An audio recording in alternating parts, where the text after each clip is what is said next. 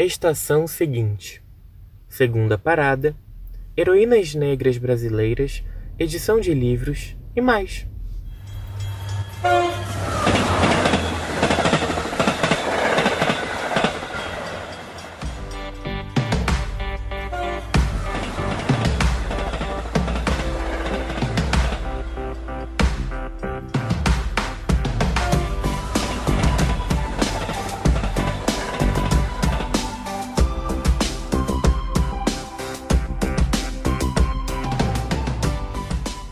Oi, gente, sejam bem-vindos ao nosso segundo podcast.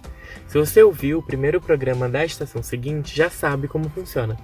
Nos próximos minutos, você vai ouvir um pouco sobre um lançamento da editora, uma mini entrevista com um autor ou profissional da área e um trecho de um livro na voz de um criador de conteúdo.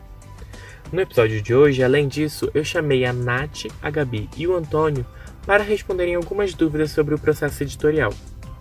Ah, e fica até o final, vai! Sempre dou alguns spoilers do que vem por aí no próximo mês. Eu sou o Paulo e vou conduzi-los nessa viagem. Livro do mês. No início de outubro, a seguinte lança uma nova edição de Heroínas Negras Brasileiras, de Jarid Arraes. Essa é uma coletânea que resgata e celebra a memória de quinze mulheres negras que marcaram nossa história em formato de cordel.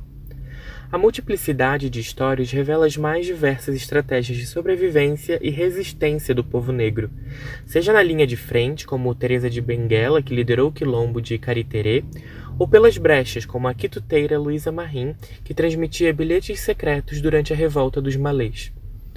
Depois de alguns meses esgotado, o livro vai voltar às livrarias com uma nova capa e uma nova ilustração de Carolina Maria de Jesus, agora representando-a como escritora. Como na primeira edição, todas as estilogravuras e o projeto gráfico são de Gabriela Pires. Bom, para contar um pouco mais sobre o projeto e a importância de espalharmos a história dessas mulheres, eu conversei com a Jarid. Ouve a nossa conversa.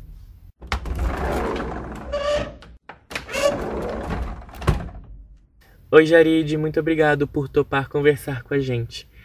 É, para começar, na orelha do livro você conta que só foi ouvir falar de mulheres negras que tiveram importância na história depois de adulta.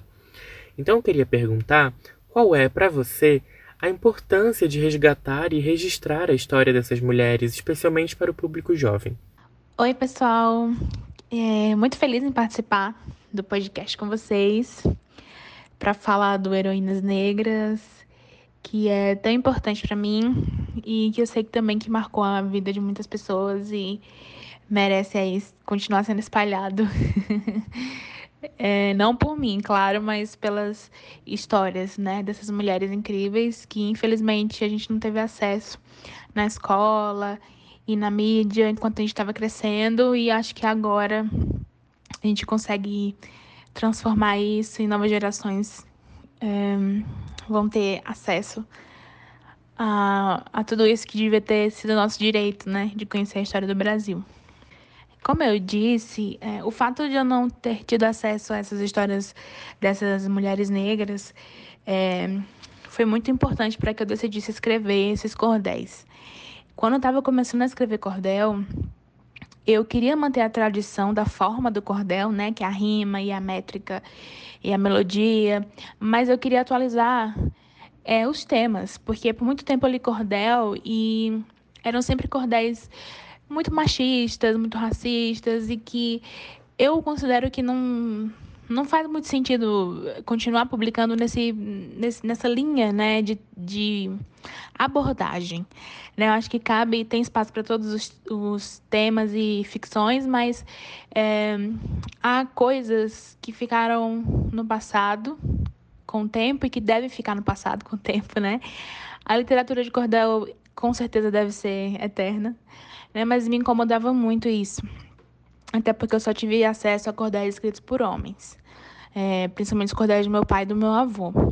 E aí, quando eu decidi escrever o Heroínas, o, a coleção Heroínas Negras, é, eu pensei em contar biografias de mulheres que marcaram a história do Brasil em diversas áreas.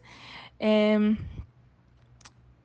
e isso foi um processo de pesquisa pessoal, né? Eu comecei a pesquisar e conhecer essas histórias sozinha, porque eu tive esse incômodo, eu fiz essa pergunta, né? Por que eu nunca tinha ouvido falar de uma mulher negra que marcou a nossa história, que inventou alguma coisa, que foi pioneira em algo, né? Qual foi a primeira mulher negra que fez tal coisa, né? E como foi a atuação das mulheres negras na luta contra a escravidão?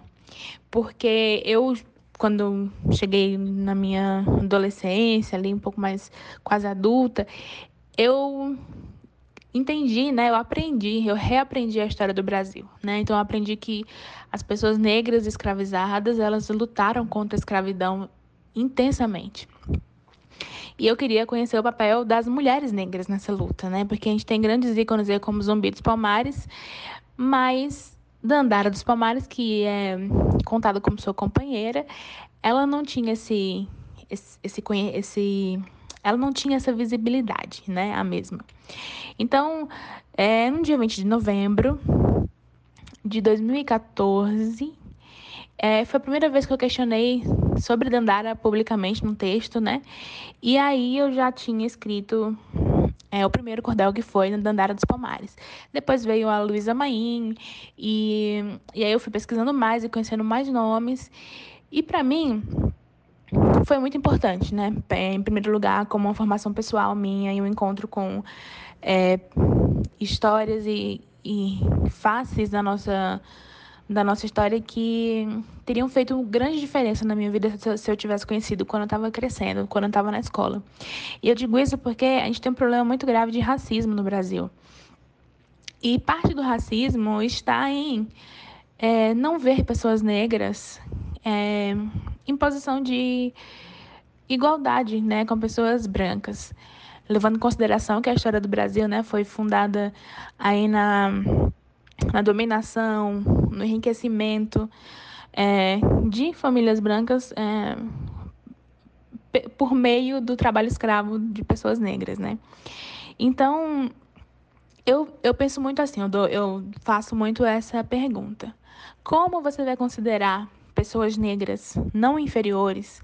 Como você vai considerar pessoas negras iguais a você, que não é negro? Se em toda a história do mundo, e nesse caso, se na história do Brasil, você nunca conheceu uma pessoa negra notável. Você nunca ouviu falar de um cientista negro, você nunca ouviu falar de uma mulher negra que inventou uma coisa, né? Então, conhecer histórias dessas mulheres negras é muito importante para para combater o racismo, né? Para que as pessoas, desde cedo, desde criança, vejam a contribuição das pessoas negras, e nesse caso das mulheres negras, na humanidade, porque a história do Brasil é a história do mundo, né? Não, a gente não está aqui isolado, né? A gente, todos estamos é, enrolados aí. Então, a contribuição dessas mulheres para a nossa história, para o nosso avanço, É, para que injustiças pudessem começar a ser apontadas, discutidas e até mesmo reparadas, é imenso. E eu acho que, por isso, as novas gerações precisam conhecer essas histórias, né? Isso tem, é um erro que precisa ser corrigido.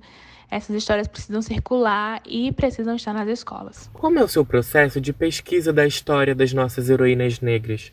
Você encontrou alguma dificuldade em encontrar informações sobre elas? Olha, enquanto eu pesquisava, foi sim bem difícil, porque isso já faz um, uns bons anos, né? E não era fácil encontrar material sobre elas, principalmente um material substancial, né? Que não fosse é, um parágrafo apenas com um resuminho, assim, de quem elas foram, né? Então, eu tive que pesquisar bastante. Infelizmente, eu tive acesso a muito, a muito material dos movimentos negros no Brasil, que já faziam uma espécie de, de resgate, né, para que as próprias pessoas negras pudessem se enxergar ali é, e ver a, a, a história como ela, como ela é. é. Mas não foi só isso, né? Eu tive muito que ralar atrás de trabalho acadêmico, porque eu queria ter é, amparo, né, em alguns casos, para poder escrever sobre aquilo e enxergar discussões é, sobre aquele contexto histórico e por que, que aquilo ali foi tão importante, né? No caso da Eva Maria do Bom Sucesso, que está no livro, por exemplo, ela, ela, não vou contar a história toda, né, para não estragar, mas ela chegou a, a, a ganhar uma disputa na polícia ali, judicial, que fez com que um homem branco fosse preso por três meses por ter agredido ela. Então imagina, no tempo da escravidão, uma mulher negra, que o cara que agrediu ela achou que ela era escrava e ela não era, é, e ela conseguiu fazer com, com que esse homem pagasse pelo que ele fez contra ela. Então isso é, é incrível, porque... não acontecia, simplesmente não acontecia, né? A gente tá falando de um país no momento de, de, em que a escravidão era, era, era lei, a escravidão era aceita e encorajada, né? Então, eu acho esse um grande exemplo, né? De uma história que eu precisava cavar, eu precisava confirmar que aconteceu para que eu colocasse no cordel e ele pudesse ser um cordel que chegasse nas escolas, né? Porque quando a gente fala de escola... é... as coisas precisam ser embasadas na, na pesquisa acadêmica, na ciência. Então, eu tive esse, esse cuidado e tive essa dificuldade, porque, infelizmente, foram histórias apagadas, propositalmente não contadas, né? E, então, fiquei nesse lugar aí, né, da, do, de encontrar material no, no movimento negro, encontrar material nos trabalhos acadêmicos e também conversar com as pessoas das regiões, das cidades onde essas mulheres viveram e atuaram, para saber um pouco de como as pessoas ali que conheciam as histórias, se conheciam, né, como elas percebiam essas mulheres. Então é uma junção aí de, de, disso tudo e realmente com muita dificuldade, né? Eu, um dos, um dos cordéis dessa coleção, que não está no livro, é sobre a Maria Aranha, e eu tinha um parágrafo para escrever sobre ela. Então, eu fui pesquisar outras coisas relacionadas ali ao contexto, né, e tal. E meus cordéis geralmente têm vinte, entre vinte e três e vinte e seis, vinte e oito estrofes. Então, imagina aí quanto eu tenho que escrever para para contar, né, uma história assim, e é bem e é bem difícil também, porque existem as existe o formato, né, da da poesia de cordel, que também te, te dificulta um pouco o trabalho de contar a história. Depois de toda a pesquisa, como é o processo de escrita dos cordéis? Aliás, por que você escolheu contar essas histórias nessa forma e não em um texto em prosa, por exemplo? Hum, para mim, é, contar em cordel foi a primeira ideia que eu tive, porque eu estava escrevendo cordel e eu queria contar histórias novas com, com a literatura de cordel. Então, para mim, foi óbvio que o cordel e, a, e as biografias dessas mulheres combinavam muito bem, né? Eu, eu sempre digo que o cordel é o, é o ápice da autonomia de um escritor, porque em folheto você monta seu próprio cordel e você faz o que quiser com ele, vende por quanto você quer e, enfim, é uma literatura muito acessível, né? A literatura de cordel, ela passa de mão em mão e ela é muito legal de ser lida em grupo. Então... eu pensei muito nisso, como fazer essa experiência ser uma experiência coletiva. E eu pensei, ah, o cordel, ele vai realmente ter esse, esse momento ali em que as pessoas, elas podem ler juntas num clube de leitura, cada um lê uma estrofe, vai passando. É, na escola, sem palavras, né? Assim, na escola, poxa, é, você pode trabalhar essas histórias numa aula de português, de língua portuguesa, numa aula de literatura, numa aula de... sociologia, numa aula de história. Existem muitas possibilidades de trabalhar esses, esses cordéis, né? Eu acho que é uma linguagem incrível, uma linguagem que é acessível, que é muito divertida, né? É gostoso de ler cordel, é... as crianças gostam de ouvir o cordel, os adultos também, né? E quem não conhece, conhece cordel, quando eu comecei a escrever essas histórias, né? Quem não conhecia se interessou pelos temas e passou a conhecer cordel. E quem conhecia cordel é, nunca tinha lido essas histórias, nunca tinha lido esses temas por, esse, por essa abordagem. Então, foi um encontro assim, de, de mundos é, e de intenções que deu muito certo, né? Entre as personagens retratadas, tem alguma que você gostou mais de conhecer e de escrever sobre? entre, entre todas as personagens, entre todas as mulheres que estão no livro... entre as quinze, eu tenho um carinho muito especial pela Dandara, porque eu considero ela uma espécie de ícone que reúne todas as outras. Ela é uma grande, uma grande bandeira, assim, por assim dizer. E também eu gosto muito da história da Zacimba Gaba, porque é uma história fantástica, assim, que ela invadia, né, ela ia ao porto, invadia os navios que vinham com as pessoas negras escravizadas e ela dava o navio, né, devolvia esse navio para as pessoas negras que voltavam para suas terras, né, para seus países. Então, que imagina só que, que incrível isso, né?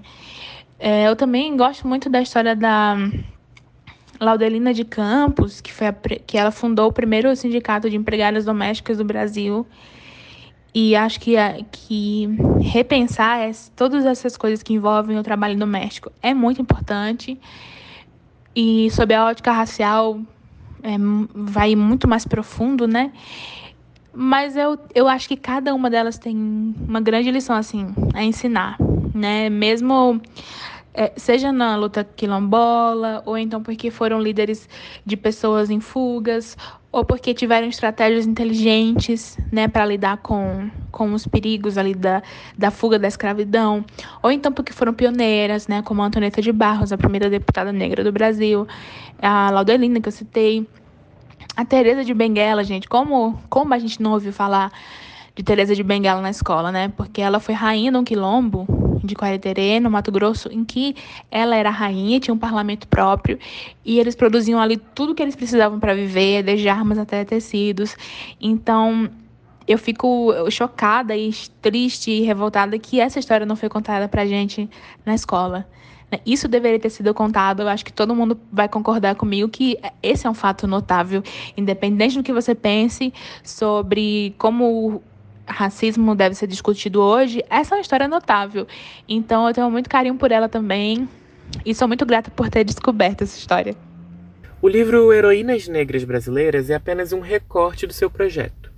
Para os leitores e leitoras que já conheceram as quinze mulheres reunidas no livro, quais são as próximas mulheres cujas histórias eles devem conhecer? Olha, já tenho... Eu já tenho... Eu tenho dez cordéis que não entraram no livro, né? Cinco antigos, do mesmo período em que eu escrevi os que estão no livro, e cinco novos que eu já escrevi. E eu pretendo continuar escrevendo é, mais cordéis para fazer mais dez cordéis novos, né, e tal. Porque eu acho que ainda existem muitas histórias que a gente não teve acesso e que vale a pena espalhar, né? Eu, eu pessoalmente, para mim, é muito gratificante escrever essas histórias. Eu me sinto muito bem. É, eu gosto de pensar na minha literatura como uma, uma experiência coletiva, uma coisa que tem um propósito coletivo. Então, quando eu escrevo essas histórias e trans, transformo elas em cordel, né, eu considero cordel tanto poesia quanto conto. É, sei lá, é uma experiência muito mágica, né, ver, ver aquilo ali não apenas sendo propagado, finalmente, mas também virando literatura. E a literatura é o que me move. E essas histórias também me impulsionam e me inspiram muito. Então, acho que tem mais mulheres aí para que, que eu faça aparecer nos meus cordéis. É, não vou dizer nome, não. Fica aí o segredo para quando eu lançar, ser uma surpresa. Obrigada por me convidarem.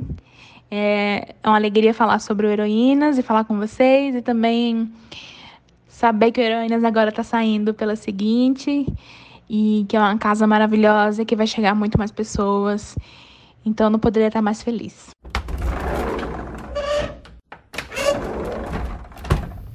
Três perguntas para Lígia Azevedo. Se você é um bom leitor da Seguinte, com certeza já leu o nome dela alguma vez. Isso porque a Lígia Azevedo, que foi a primeira editora da Seguinte, em dois mil e doze, já fez a tradução e preparação de texto de vários livros nossos. Seu último projeto com a gente foi a tradução de quatro livros de Rainbow Rowell que estamos lançando esse ano. Além do já publicado Eleanor e Park, ela trabalhou também em Fangirl e nos dois primeiros volumes da trilogia Simon Snow, O Sempre em Frente e O Filho Rebelde. Sim, eu sei que vocês querem muito o lançamento dos livros da Rainbow, e o que eu posso garantir é, eles estão vindo e vão ficar muito lindos. É, mas enquanto os livros não chegam, eu aproveitei para perguntar algumas coisinhas para Lígia. Primeiro, é, eu questionei se depois de traduzir quatro livros da autora, ela conseguia escolher um favorito. Será? Ouve aí! O meu favorito, com certeza, é o Eleanor e Park. É, é um livro com que é muito fácil se identificar e ele te leva para um estado de espírito muito adolescente, assim, mesmo que você seja mais velho, ele consegue fazer isso. Eu lembro uma vez eu estava numa aula de escrita criativa, faz uns anos, né, e eu tinha escrito um conto sobre dois adolescentes. E aí um outro aluno comentou, sei lá, meio formal, assim, ah, lembrou de um livro que eu gosto muito, não sei se vocês conhecem, é, chama Eleanor e Park. Aí eu fiquei toda, tipo, nossa, isso é exatamente o que eu queria ouvir, assim. E aí as pessoas ficaram todas empolvorosas, tipo, eu amo Eleanor e Park e tal. E, e, e acho que é realmente isso que o livro te traz, ele te mobiliza, você não consegue não se envolver. E eu lembro, por exemplo, da sensação de quando eu li a cena em que o Park pega a mão da Eleanor no ônibus, né, pela primeira vez. E, e realmente me, mexeu com algo, assim, com alguma coisa dentro de mim, sabe? Eu tive uma reação de adolescente, de verdade, embora eu já fosse mais velha.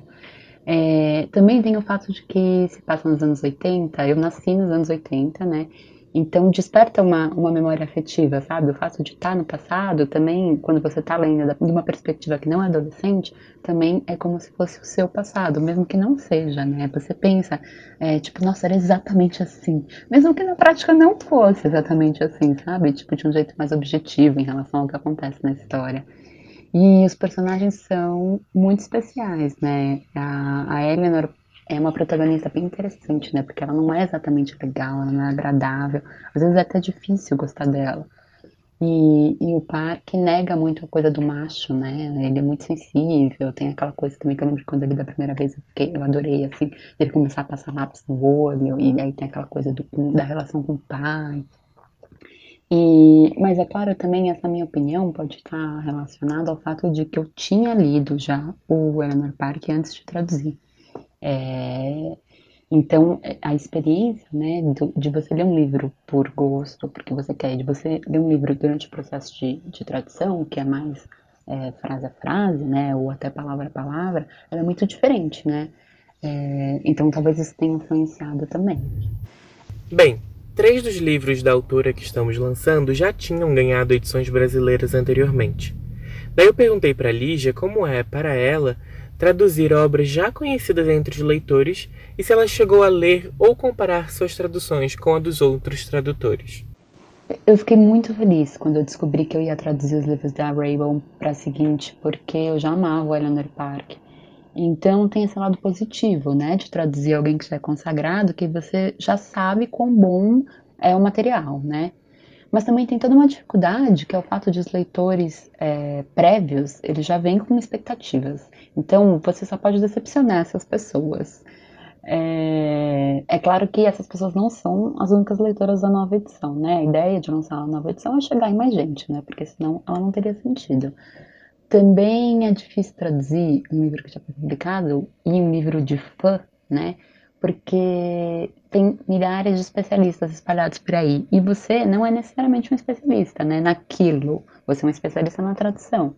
Então o tempo todo você fica achando que as pessoas vão te desmascarar, vão apontar o dedo e te humilhar nas redes sociais. Mas isso é uma coisa que a gente trata na terapia, né, não na tradução. É, porque o, o, tradução, o tradutor é um profissional, né? É, ele não precisa necessariamente ser um especialista em tudo que ele traduz, porque senão ele traduziria muito pouca coisa. E você tem que, como tradutor, você tem que acreditar no que você está fazendo, né? Você tem que ter um projeto, você tem que ter suas convicções. Em relação ao uso de, de traduções anteriores, eu, eu tinha lido, né, a tradução inteira da Eleanor e Park, mas enfim, outro contexto, porque eu queria, e, mas eu tinha todas para usar de referência. Só que a, os livros já terem sido traduzidos, ele, isso parece que é mais útil para o tradutor do que de fato é, assim. Primeiro porque os tradutores, em geral, têm muita dificuldade com os mesmos trechos. Assim, você falar, ah, isso daqui não estou conseguindo resolver, deixa eu dar uma olhadinha. E aí a pessoa também não conseguiu resolver. É, que são os trechos que são mais complicados mesmo. Às vezes é até mais interessante você usar de referência uma tradução para outra língua.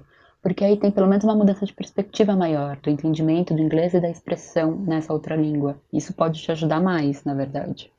É, e segundo, porque é, a tradução é, é sempre... Você sempre tem opções múltiplas, né? Assim, não é uma coisa que se resolve. Então, às vezes, isso te atrapalha um pouco, olhar outras opções. É, quando eu traduzi Orgulho e Preconceito, por exemplo, eu, eu, a princípio, achei que eu fosse super usar outras, outras traduções, né, como reverência e comparar e tal. E aí eu acabei, durante o processo, praticamente abandonando isso porque me confundia mesmo, assim, sabe? Tipo, você fica... É, é um exagero de, de possibilidades mesmo, que te deixa quase paralisado, assim. Falando em livros já conhecidos dos leitores brasileiros, Simon e Beth, protagonistas de Sempre em Frente, têm uma legião de fãs por aqui. Nas edições da seguinte, a gente optou por traduzir os títulos para tornar os livros mais acessíveis. Porém, como os títulos originais fazem referências a músicas, alguns leitores estranharam. Sempre em Frente e O Filho Rebelde, aliás, são recheados de referências em língua inglesa. Então eu perguntei como a Lígia lida com o desafio de traduzir ou adaptar referências estrangeiras para o português. Esse é um tema muito complexo que dá teses de doutorado e que eu só vou poder pincelar aqui. As referências, elas são certamente um dos grandes desafios da tradução de Y A, porque para começar já é um desafio compreender o original, né? Por mais que a gente seja culturalmente colonizado, bombardeado por informações dos Estados Unidos e da Inglaterra, que é de onde vem a maior parte dos Y As traduzidos, é óbvio que o nosso contato com a cultura não é a mesma de alguém que nasceu, cresceu e vive nesses lugares. Quanto mais base você tiver, melhor, porque se você tiver que pesquisar toda a referência, o trabalho vai ficar impossível. Fora que muitas vezes em que você estranha o que está sendo dito no original, é porque é uma referência a uma coisa que você não está sacando. E aí o primeiro passo da tradução é você tentar estipular o quanto a referência funciona no Brasil. Então a gente entra numa discussão que é do que é o Brasil, o que é o Brasil, o que é o público de Y A no Brasil, e precisa lembrar, precisa separar, saber separar esse público das pessoas que se manifestam nas redes sociais em relação a esse tema, que é só uma parte desse público.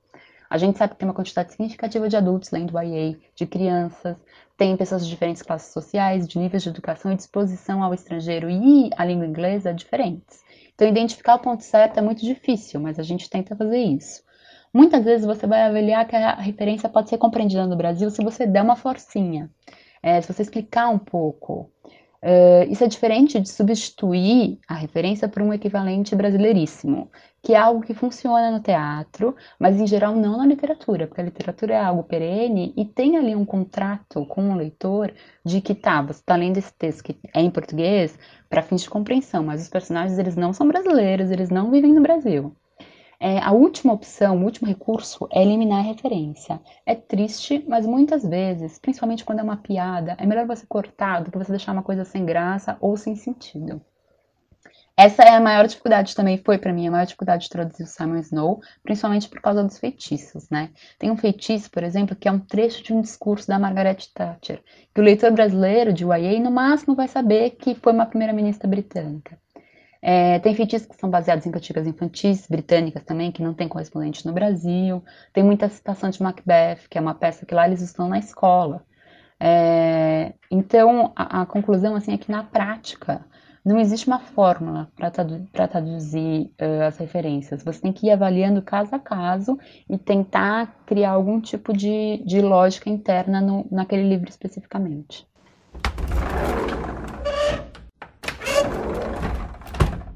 Seguintes respondem. Semana passada abrimos uma caixa de perguntas lá no nosso Instagram. Recebemos dezenas de perguntas sobre seleção de originais, edição, tradução, papel, enfim, muitas perguntas mesmo. E várias delas já foram respondidas na nossa série de vídeos sobre como um livro é feito, disponível no canal da seguinte. Se você se interessa pelo assunto, recomendo muito que você assista. É só procurar Do Autor ao Leitor no YouTube. Bom, e eu selecionei algumas perguntas, algumas das perguntas, e convidei a Nath, a Gabi e o Antônio para respondê-las. Arroba Alana F. Castro perguntou: quais são os cinco livros mais vendidos pela seguinte de todos os tempos? Oi, pessoal, tudo bom? Bom, essa pergunta tem duas respostas possíveis. Duas respostas possíveis porque a seguinte nasceu em dois mil e doze. Mas, antes dela, a Companhia das Letras já tinha um selo de literatura juvenil, com uma proposta um pouco diferente da seguinte, mas ele já existia. Ele era chamado Cia das Letras. E a seguinte, quando foi criada, então, incorporou todos esses títulos que eram publicados antes sob o selo Cia das Letras. Então, eu vou dar uma versão da resposta que considera os títulos da Cia das Letras e da seguinte, e uma resposta que considera só a nova era da seguinte, só a seguinte, a partir A partir de dois mil e doze, os títulos que já saíram no mercado com o selo seguinte desde sempre.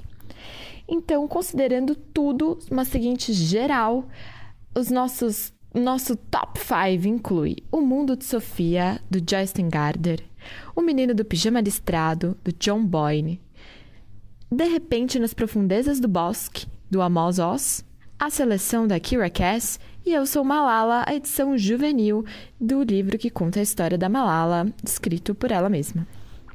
Já a seguinte nova era, a partir de dois mil e doze, no nosso top cinco é recheado de muita Kiera Cass. Começa com A Seleção, da Kiera, Eu Sou Malala, A Elite, da Kiera, A Herdeira, da Kiera Cass mais uma vez, e termina com A Rainha Vermelha, da Victoria Aveyard. Arroba Gustavo S B D perguntou: como se faz no caso de um lançamento simultâneo? Fazer um lançamento simultâneo é muito desafiador, envolve um monte de gente trabalhando duro e a gente tem que montar um verdadeiro esquema de guerra para conseguir cumprir todos os prazos. O sucesso de um lançamento simultâneo ele depende muito de quando a gente recebe o manuscrito original para tradução, e isso está fora do nosso controle. Então, quanto mais cedo a editora estrangeira consegue mandar o texto para a gente, maior é a chance da gente conseguir lançar simultaneamente aqui no Brasil. Isso porque, além de toda a produção que vai acontecer tanto aqui quanto no país de origem paralelamente, aqui no Brasil a gente tem uma etapa a mais, que é a tradução. Então, no caso de livros longos, como os da série Rainha Vermelha, por exemplo, o único jeito de traduzir a tempo é dividir o livro entre vários tradutores diferentes. Então, por exemplo, um fica com o capítulo um ao dez, o outro do onze ao vinte, e assim por diante. Aí depois fica a cargo da preparação de texto e do editor juntar todas essas partes e deixar tudo padronizado e coeso para garantir uma boa experiência de leitura. Em seguida, o livro vai para a diagramação, que vai ter, vai ter que ser feita em tempo recorde, e para a revisão, que também pode ser dividida entre mais de um colaborador. Paralelamente a isso, o departamento de arte cuida da capa e o editor aprova tudo com o agente do autor. Quando está tudo pronto, o livro vai para a gráfica e quando ele chega pronto no nosso depósito, o departamento comercial coordena a distribuição, de modo que nenhuma loja possa vender o livro antes da data de lançamento. É um trabalho árduo, são semanas de muito estresse, mas que vale muito a pena para que o leitor brasileiro tenha acesso aos livros que ele tanto ama, junto com o resto do mundo.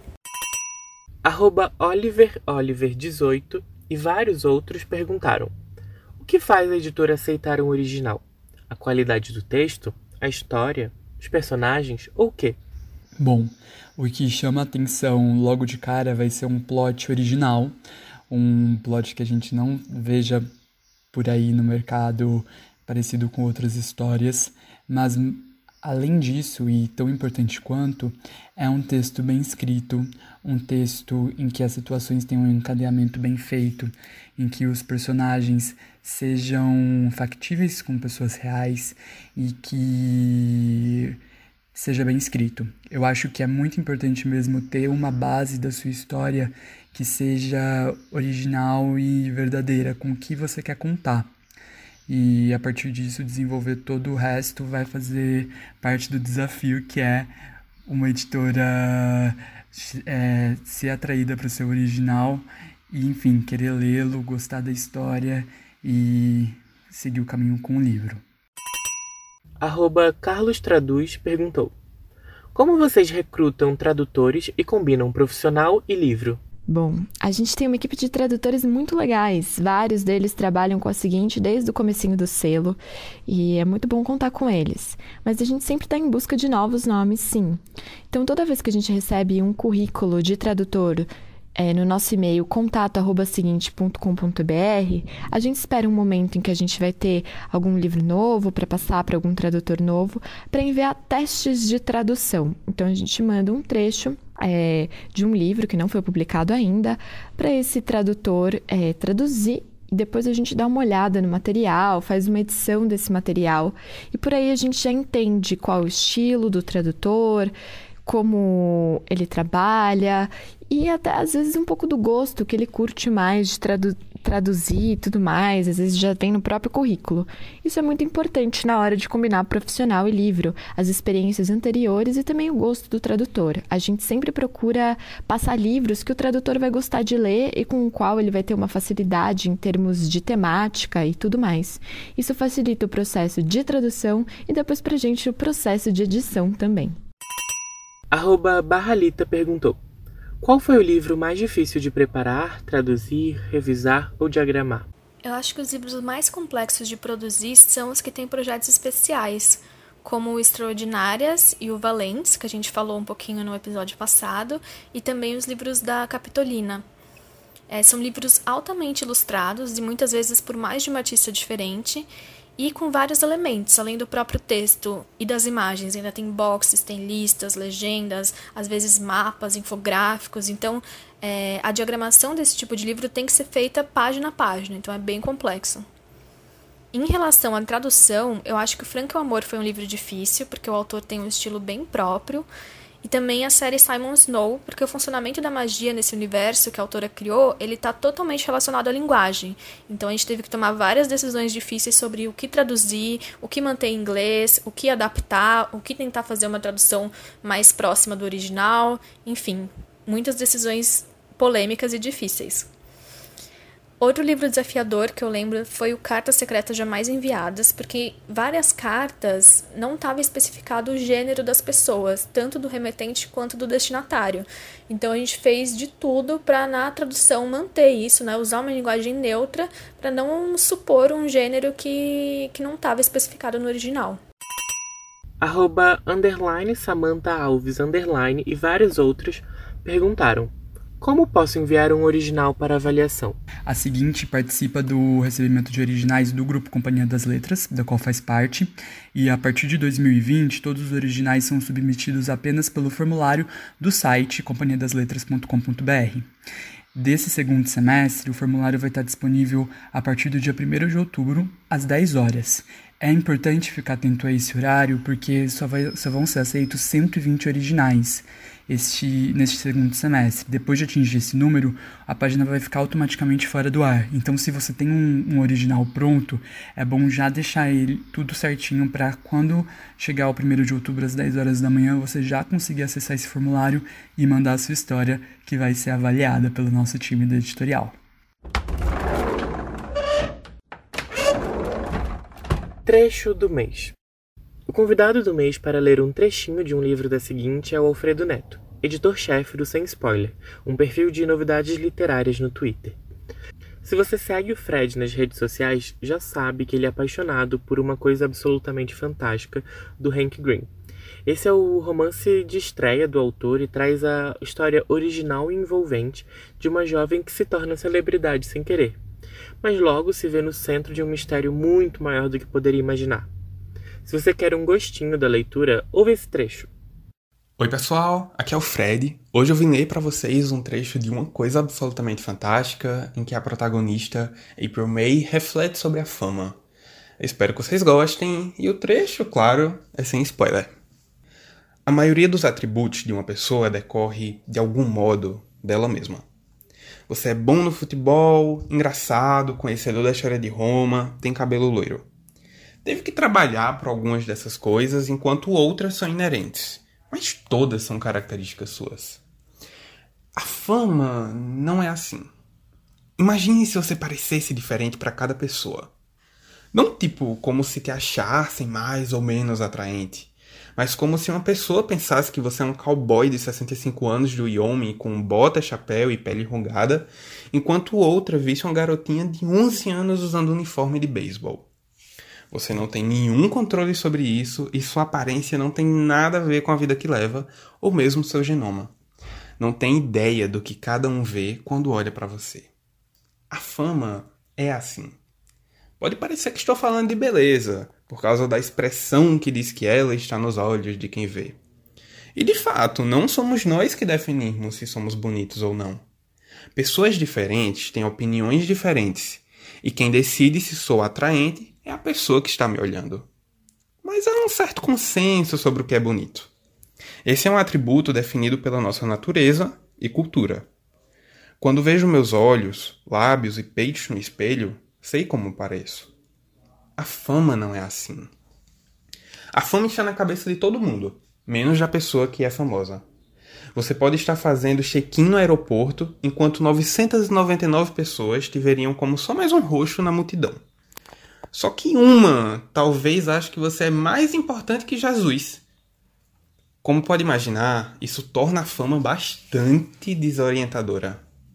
Nunca se sabe quem pensa o quê. Nunca se sabe se alguém está te olhando porque acha que você é atraente, porque fizeram faculdade juntos, ou porque faz anos que assistem aos seus vídeos, ouvem suas músicas ou leem ao seu respeito nas revistas. Nunca se sabe se te conhecem e te adoram. Pior, nunca se sabe se te conhecem e te odeiam. E embora eu consiga me olhar no espelho e saber que sou bonita, ninguém nunca sabe se é famoso, porque a fama não é vista igualmente por todos. Você fica em um ponto diferente de um amplo espectro a cada pessoa que encontra. Porém, estranhamente, chega um momento em que se é famoso bastante para que as pessoas reconheçam isso, mesmo se nunca ouviram falar de você. Só de saber que se trata de alguém famoso é o suficiente para que se importem, tenham um interesse despertado, queiram uma foto, um autógrafo, um pedacinho de quem você é. Lembro de quando estava no ensino fundamental e vi algumas pessoas tirando foto no aeroporto com um cara que parecia famoso. Ele usava óculos escuros enormes, um monte de anéis brilhantes e dois relógios. Fui lá tirar uma foto com ele também. Depois, descobri que era um produtor musical que tinha trabalhado em algumas faixas do Lil Wayne. Eu nem sabia quem era Lil Wayne. E esse foi o trecho que eu escolhi pra vocês. Eu espero que vocês gostem e leiam. O livro é o meu livro favorito da vida. E eu queria agradecer a seguinte pelo convite. E sigam lá o Sem Spoiler no Twitter. Um beijo.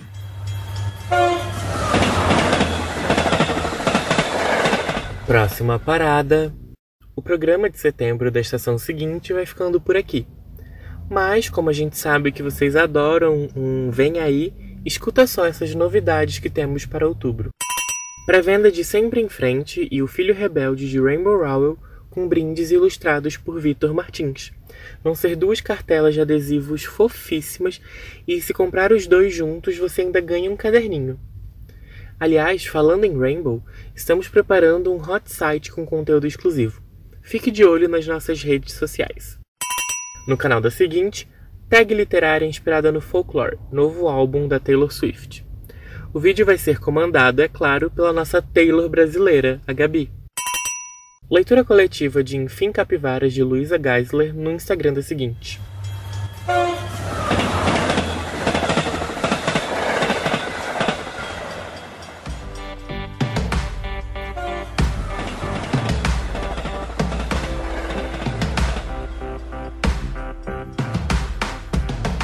E aí, tá curtindo o nosso podcast? Manda pra gente seus comentários, dicas, sugestões e pedidos. Estamos esperando sua mensagem no e-mail contato arroba seguinte ponto com ponto br. Até breve!